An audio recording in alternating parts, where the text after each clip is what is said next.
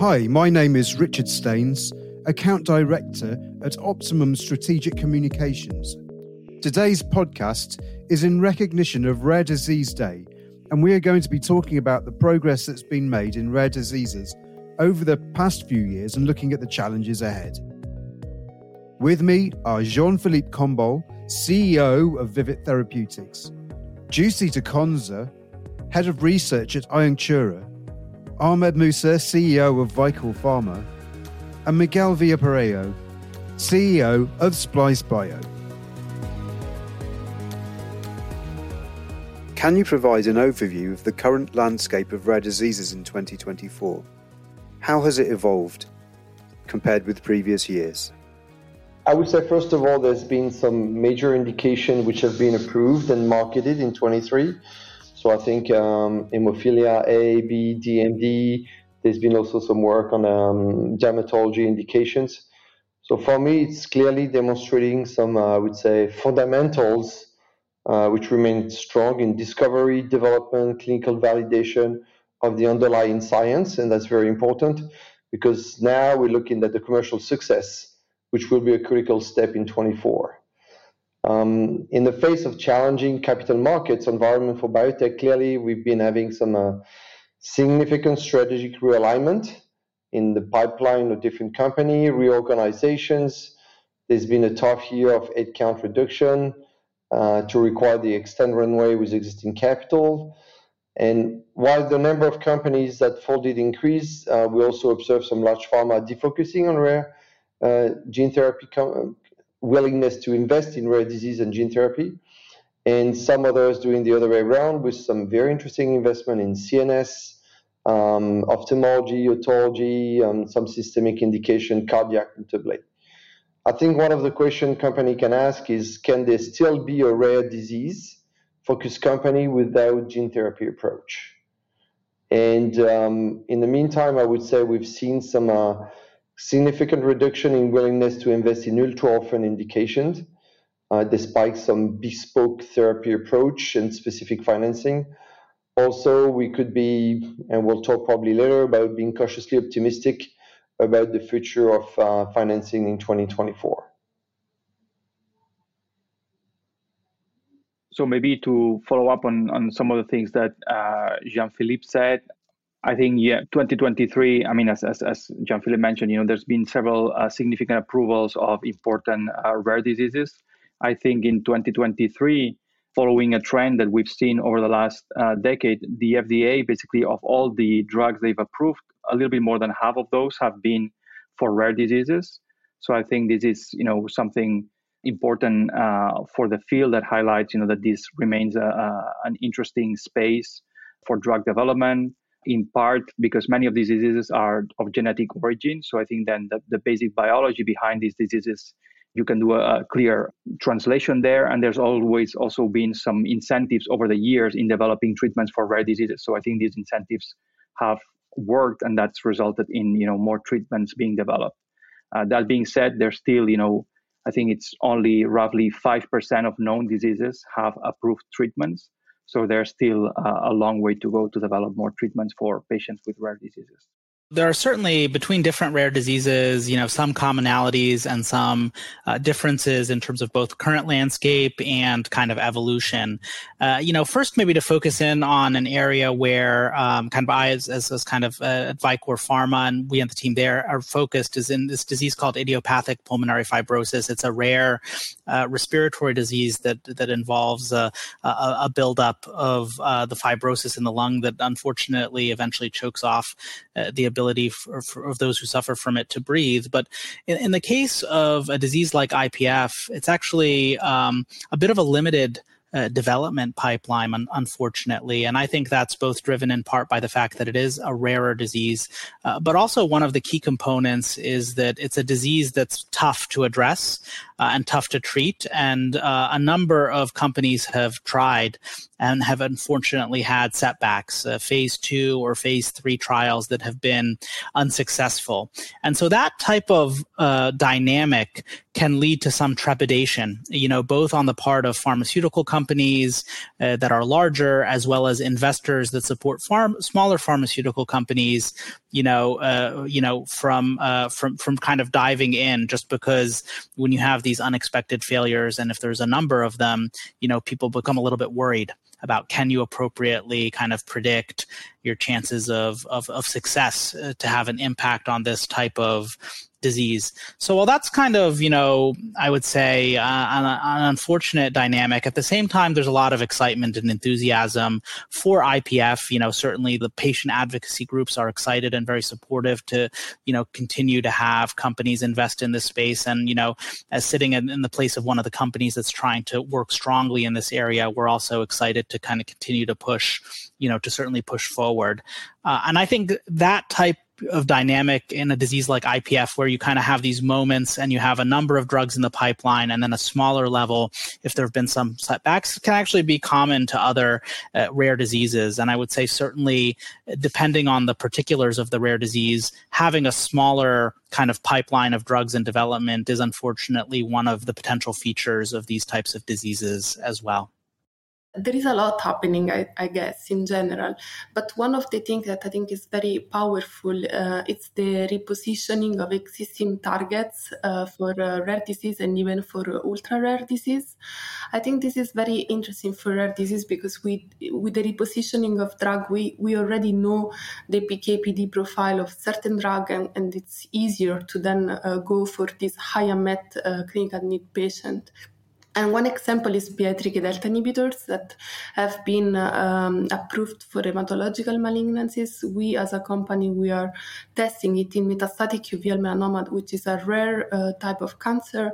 But uh, there is also another great example from Pharming Group, which is, a, is in license a PI3K delta inhibitor from Novartis, which is leniolisib, that has seen FDA approval for uh, APDS patient, which is an ultra rare disease with very few family affected that is characterized by an overactivation of PI3K delta uh, that leads to immunodeficiency, and often these patients succumb because of uh, lack of mounting uh, immunity against pathogens. Uh, and so leniolisib has proven to work in this patient, and it's really, uh, I think, a great example of uh, target repositioning.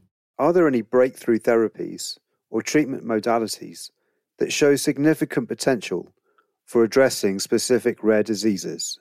I mean, clearly 2023 was a landmark for uh, the genome editing space with the first CRISPR, including Bluebird Bio as well, um, different technology, but uh, this approval really uh, opened the space for more future and better confidence, but also long-term acquisition of data.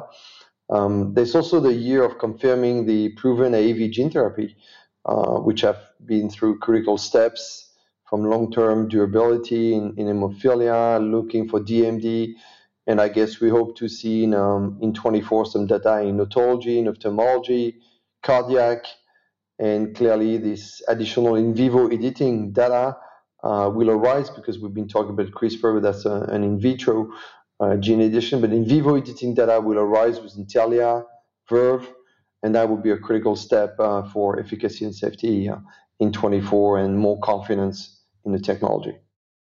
Yeah, so I think that you know again in, in gene therapy, uh, you know, there's been some highlights uh, beyond the CRISPR space. Last year, I think Sarepta's uh, conditional approval of, of their mini dystrophin to treat Duchenne, it's an important highlight, and obviously you know the different hemophilia treatments that were approved also uh, recently. I think outside gene therapy per se, we have you know also antisense oligonucleotides being developed, for example, for amyotrophic lateral sclerosis uh, with tofersen. And in terms of you know new technologies that are now you know getting into the clinic, I like to highlight also because it's somewhat related to some of the work that we do at Splice Bio. Diseases uh, like hearing loss caused by mutations by otoferlin that also Jean-Philippe was referring to. Uh, uh, you know, there's clinical trials ongoing by Decibel and also by Akouos to treat these, uh, you know, hearing loss uh, diseases, and they have also, you know, preliminary data with still very few patients, but showing like the great potential that gene therapy has. You know, uh, gene therapy has suffered sometimes some hiccups, but I think those trials and, and others show that you know when it works, it, it really works and it can make a, a big impact on the life of patients every rare disease is a little bit different and has its own kind of challenges and its own um, opportunities. I would say, you know, we've certainly seen some really nice uh, approvals for some of the rare genetic diseases. Recent approvals for, uh, for example, sickle cell anemia, which is quite excellent for patients, as well as for beta thalassemia, uh, another uh, kind of rare uh, genetic disease. I think, you know, one of the features that those types of rare diseases have is there's an understanding of the genetic basis for disease.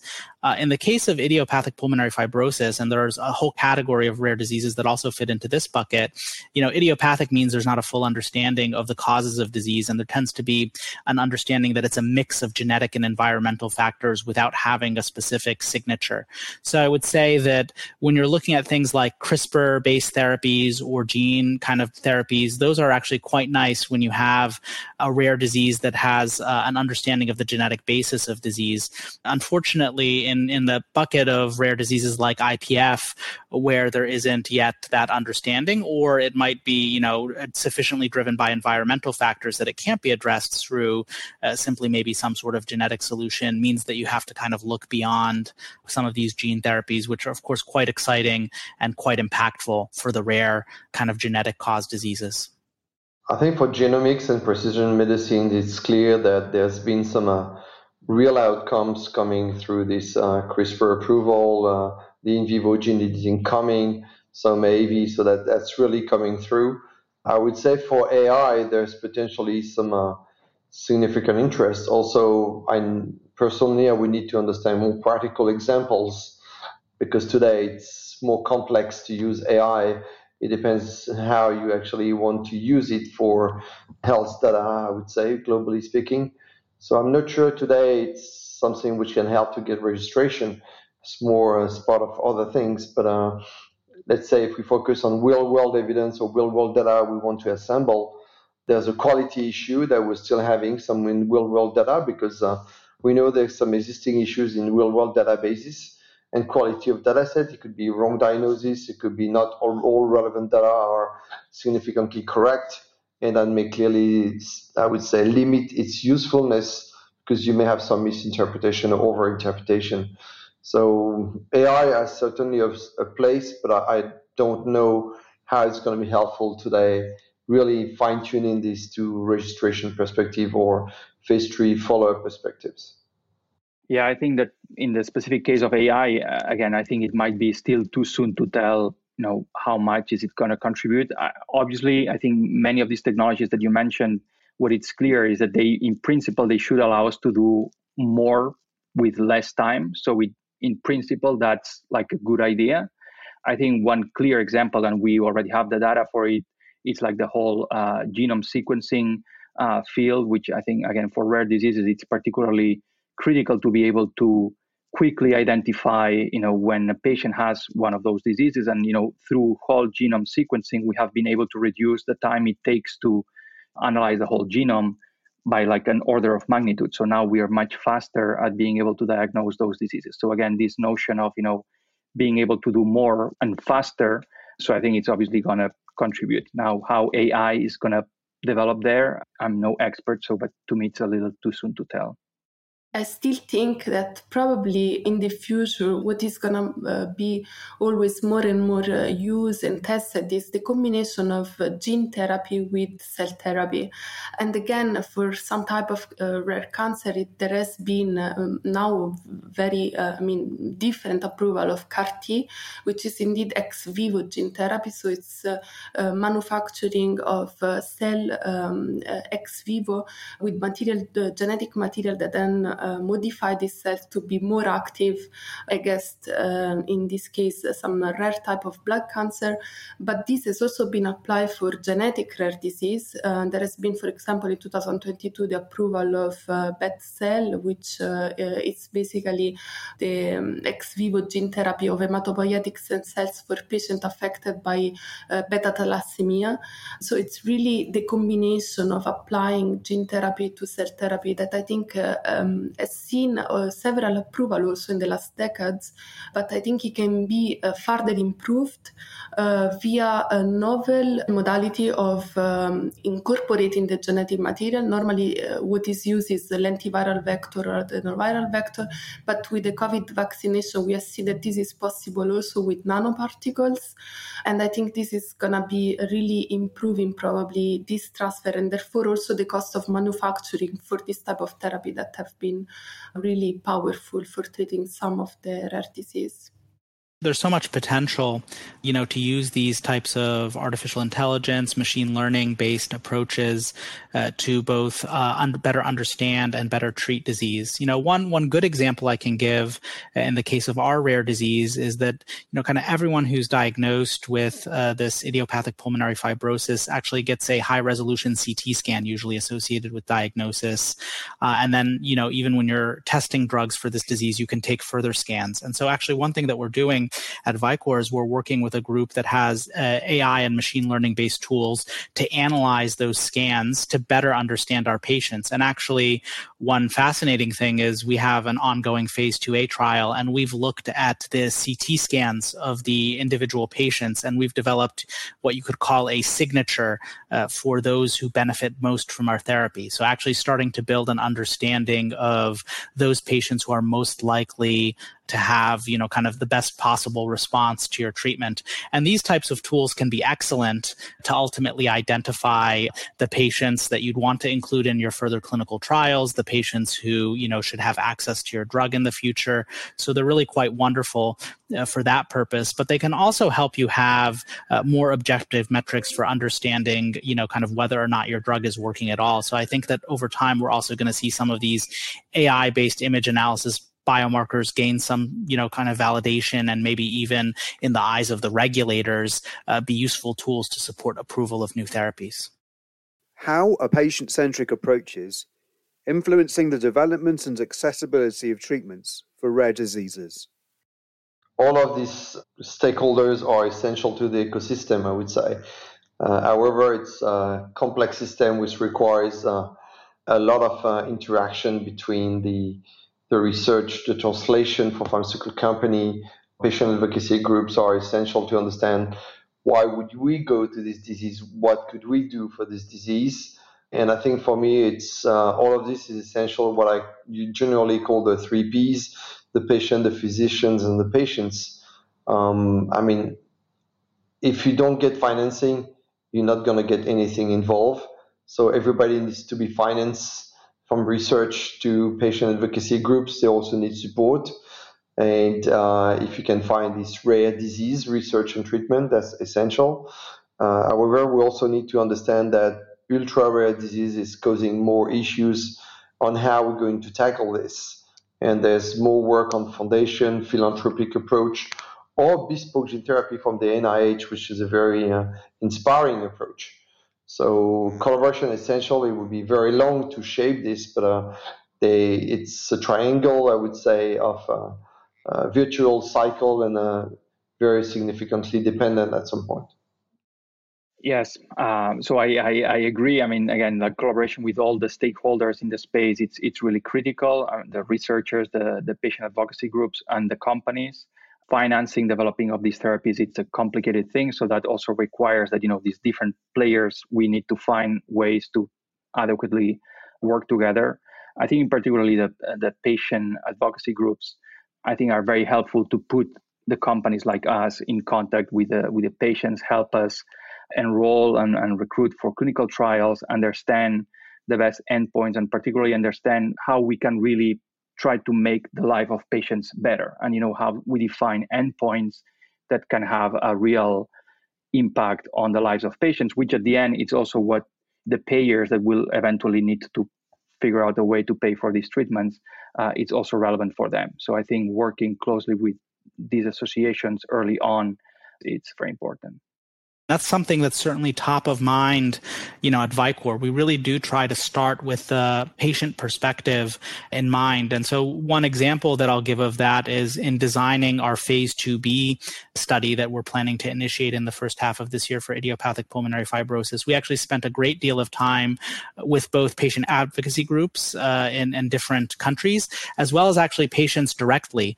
And we had a panel of patients who we talked to about the trial that we were seeking to conduct and actually actually worked with them to uh, design a study that was both acceptable to the regulators and something that clinicians would be excited to participate, you know, in in terms of building kind of that clinical support. But actually, first and foremost, having something that a patient would be excited, you know, to participate in. And you know, for us, that you know also meant then tailoring the number of visits, what happens during those visits, what information we give to patients or potential patients who might be interested in this study about what the study is, and how we can update them over time on how the study is uh, progressing as well. So we really thought carefully about each and every one of those things in kind of designing our phase 2b clinical study and hopefully part of you know kind of the benefits of that in addition to having something that patients are excited to participate in then is a more rapid enrollment of a clinical study which we think is of course then a benefit to the whole patient group and not just even those who participate in the clinical study because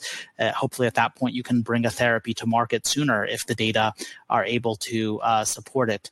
You know, one other thing that we're also thinking carefully about, uh, you know, at Vicore is how do we address the patient from the most holistic perspective? So, in addition to developing a molecular therapy, you know, associated with, uh, you know, treating uh, idiopathic pulmonary fibrosis, we've actually built a digital therapy uh, to deal with some of the psychological burdens of the disease, uh, anxiety associated with pulmonary therapy. So, this actually digital therapy.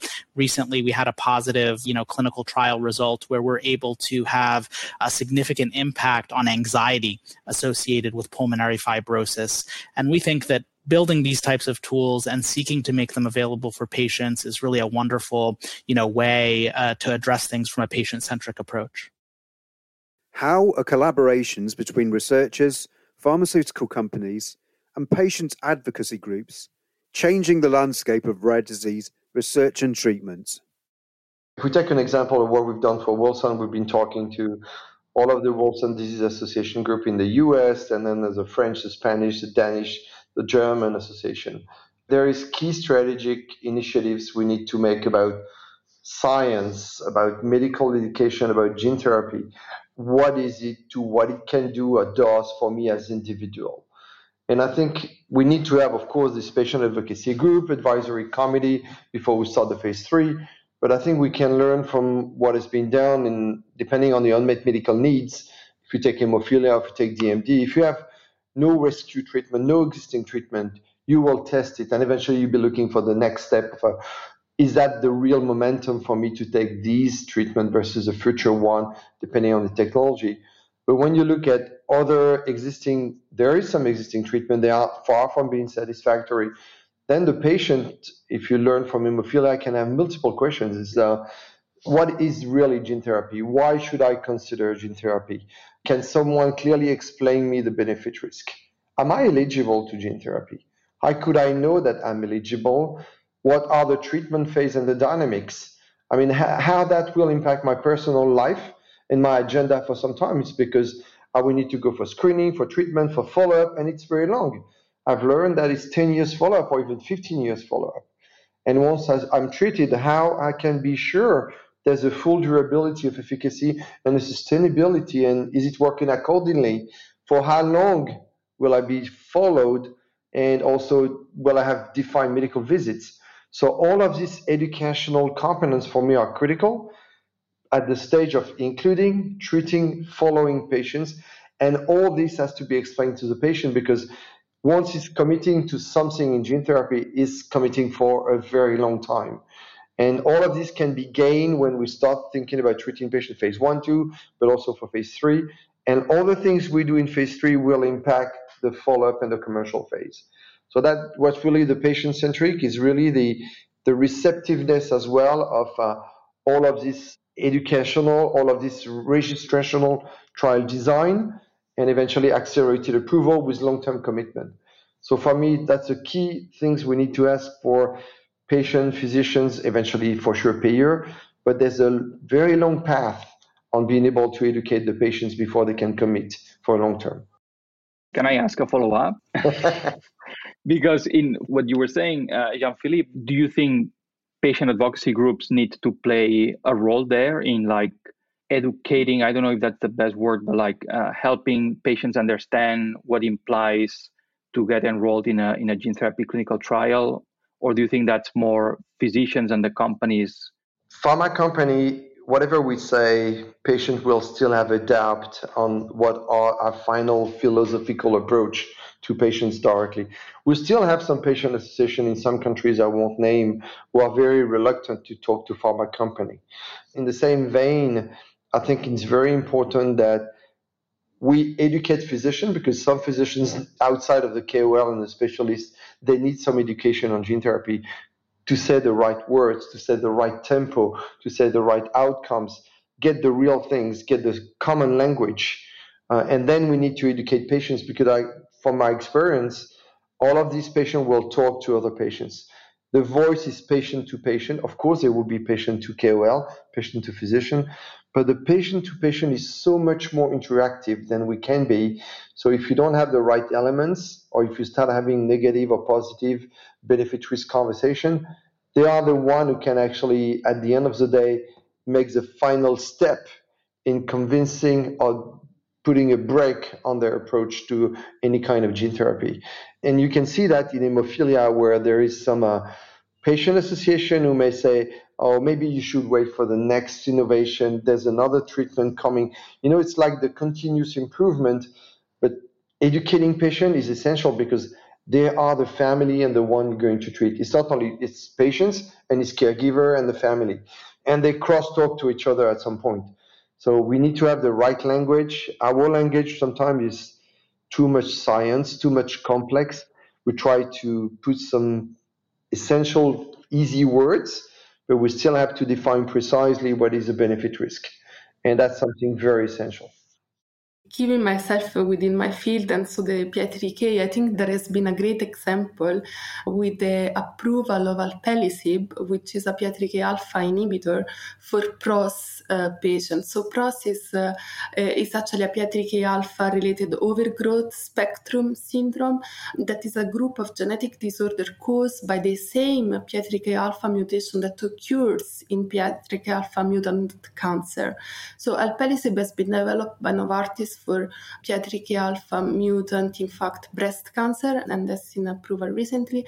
And uh, what happened is that the Canaud um, Research Lab in Paris, I mean, started to explore the therapeutic potential of uh, uh, PI3K alpha inhibitor in PROS, and uh, Novartis provided Canaud's group with the molecule, and it tested first in mouse model and in two patients of uh, PROS, and afterwards it received a special uh, approval from the French Regulatory authorities to extend this study to 17 more patients.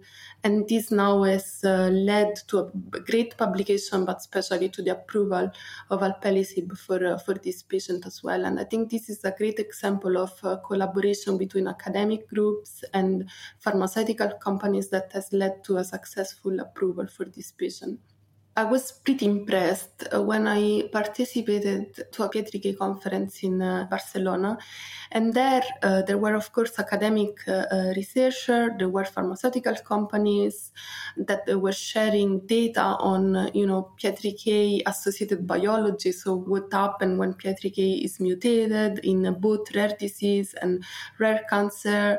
But then within this conference there were also patients, patients with APDS, so the PI3K delta syndrome, patient with PROS disease, and there were patients with PTEN syndrome. So PTEN is the phosphorate PI3K, so it's uh, highly associated to the same biology. And there was a final session where patients also participated to the conference by really telling their experience. And I was really impressed by, you know, hearing a 16 years old PDS patient that got uh, leniolisib. This improved his life. And this, I think it's really important for us as researchers to experience this, to, to have more connection with this community. And I, and I think the PI3K network, it's a great example on, on how to engage all together. So the researcher, the companies and the patient and the patient advocacy group together to move forward faster. What are the challenges of developing rare disease therapies and getting them to market? There are certainly a number of headwinds and they range you know kind of right from the category of things that we kind of touched a little bit on in the last question which is how do you effectively you know kind of enroll clinical studies? Because when you have a rare disease uh, it tends to be um, more challenging to be able to identify those patients who are both eligible and interested in participating in a clinical study. So that's certainly one of the headwinds or challenges. And i think it goes all the way up to then kind of the market access side. And again i think this differs rare disease to rare disease, but you know, being able to make sure that you can offer up, you know, kind of a therapy that's attractive from a commercial perspective is important, you know, to ultimately having it be accessible. So making sure you can fit into the appropriate uh, frameworks for that. I think in, in rare diseases, there's a, a few, you know, very well known challenges I think we could list, you know, uh, issues, the difficulty in, in recruiting, uh, because, you know, we are talking about small populations that are heterogeneous and often you know quite uh, widely uh, spread and distributed. Another typical challenge that w- we face is the definition of uh, endpoints. You know, for some of these diseases, you know, again, due to the small populations that are being affected, there's been limited number of studies that can establish, you know, solid endpoints to monitor disease progression that then are also uh, accepted uh, by regulators. And then I would mention also, obviously, kind of the, some of regulatory challenges on how you translate all these kind of scientific or technical uh, difficulties in designing clinical trials that allow us to, you know, get data to support that the drugs we're developing are having an effect on the patients. Maybe I would just indicate also a kind of a, a recent, more recent challenge that came from the new Inflation Reduction Act in the US, which is particularly for small molecules. It's modifying the exclusivity duration for small molecules. And that obviously can create now a new challenge in potentially removing some of the incentives that drug developers had to develop treatments for rare diseases. That's, I would say, not great news and an additional challenge to the ones that we already had. I would add that basically there's also some uh, design and surrogate endpoints, which are very challenging. So one of the question in regulatory could be the, I would say, the receptiveness to alternative registrational trials design, accelerated approval path, using surrogate biomarker, which could be expression-based endpoints uh, with natural history, could be even real-world data from specific registry. However, we know there's some considerable challenges in with potential error and biases which are coming from these databases, and, and agencies are very, very uh, demanding on the quality of databases. So um, basically, accelerated approval is a very important path, but we also need to have our own commitment for confirming this uh, acceleration is valuable. Do you think it will be easier or harder for rare disease biotechs to secure finance in 2024? I'm optimistic this year about the overall environment for uh, the financing of biotechnology companies in 2024. I think that there's a broad, you know, kind of level of optimism, but we'll have to see how the year, the year ultimately unfolds. And I think that you know, rare diseases also certainly fit within that category. There have been a number of uh, approvals, as we kind of touched on, of kind of rare disease based therapies, and then also there have been um, you know some significant kind of right M and A or other types of deal making around rare disease based therapies as well. And I think this can propel uh, some optimism in the market I'm kind of in the in the same shoes as my peers, but you know, kind of one thing that I think is quite important for me when I'm trying to build the support amongst the investor community, you know, for these types of diseases, really presenting a vision uh, for how you think you can kind of in some unique way address the patient population, you know, relative to the standard of care, the emerging standard of care, or how you can complement. So, you know, kind of a, a, strong vision for how you fit into the broader framework of how this particular, you know, rare disease that you might be working in, you know, I think that's quite an important piece of the puzzle. And I think that vision can go a long way to generating enthusiasm amongst investors for your company and for your potential therapies as well. I hope it's going to be easier than in 2023 I was at JP Morgan earlier this year. Uh, I mean, Jean-Philippe was also there. I, I, think I mean, I detected a little bit more optimism than last year, and I think that's obviously a good sign. I think in the last few months we've also seen some like big acquisitions by you know pharma acquiring you know significant deals in the M&A front, and that's obviously always good for investors because it, it generates obviously a positive environment of the outcome of the investments they've done. And this trend on M&A, I think it's expected to continue in 2024. So I'm let's say hopeful. I don't think it's wishful thinking. I think it's being hopeful that you know it will pick up this year. So hopefully it's going to be a little bit easier than in last years. I would say simply that could it be worse than 2023 in terms of quality of financing? I mean, you never know. Uh, things can always be worse, but I, I, would say that we, I would expect in by the second part of 2024, there's quite a lot of cash to deploy, so it should be much better. Hoping that inflation and macroeconomics will help. Everybody would say we should be cautiously optimistic because they also have these all investors to manage their own current portfolio, which have had difficult time in 21, 22, and 23. I just hope that everybody will do better due diligence, uh, better analysis, and investment will be more rational, even if they're buying less risk than before. Although there is innovative technology which will remain attractive, but then it may be financed at more appropriate value. Uh, my last point is about clinical data and strong translational science. If you have clinical data and um, clearly science is solid and translation is robust, and you can make strategic financial investment. So that's clearly a de-risking clinical data with proven market could clearly crystallize uh, valuable financing for all stakeholders. So better rational, better financing, a better year, and uh, appropriate valuation but I said, Miguel, it's clearly the M&A will continue because there is medical needs and there is portfolio needs for company. Of course, the funding is always a big problem, and I think indeed rare diseases are getting um, more and more attention, and probably also because when you find a therapy for a rare disease, you suddenly see that probably the, the disease is not so rare. So you start to see more and more patients. And this we realize also with, for example, uveal melanoma, uh, which has, uh, is categorized as a rare cancer, but uh, is certainly not very small uh, in terms of uh, patient number. And I think one important trend that probably is emerging is the use of, especially for rare disease, this is really important, of real world evidence data.